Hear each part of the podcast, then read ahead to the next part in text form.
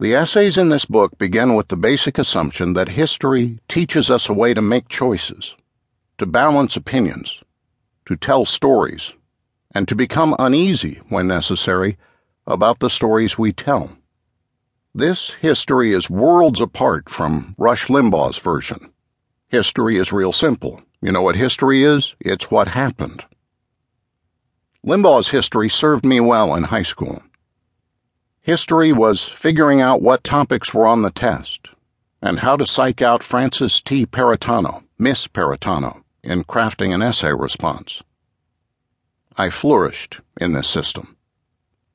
It wasn't until my freshman year at Brown University, in Jacob Neusner's History of Religion course, that I began to worry about my ability as a history student. Neusner, an experience not to be missed, said the unofficial course guide, began the course at the beginning, literally.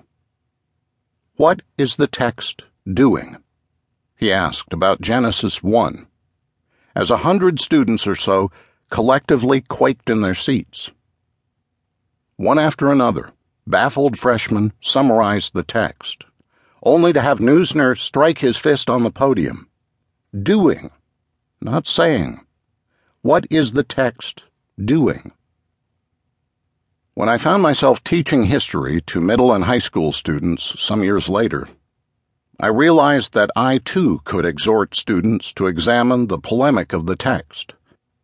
But apart from the tried and true pedagogic strategy of read it again, or alternatively read it slowly or read it to your partner or read it in groups, I had no clue why some students could, and others could not, arrive at interpretations that seemed to me self-evident.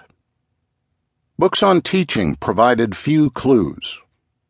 Textbooks on the psychology of learning, as well as how-to books like McKeachey's Teaching Tips, were concerned mostly with technique, when to insert an example into a lecture, how to do group work, or how to ask questions at different levels of Bloom's taxonomy. But generic issues were not what irked me. I wanted to know about the specific challenges that historical texts posed to young people, and what prevented them from reading these texts more critically.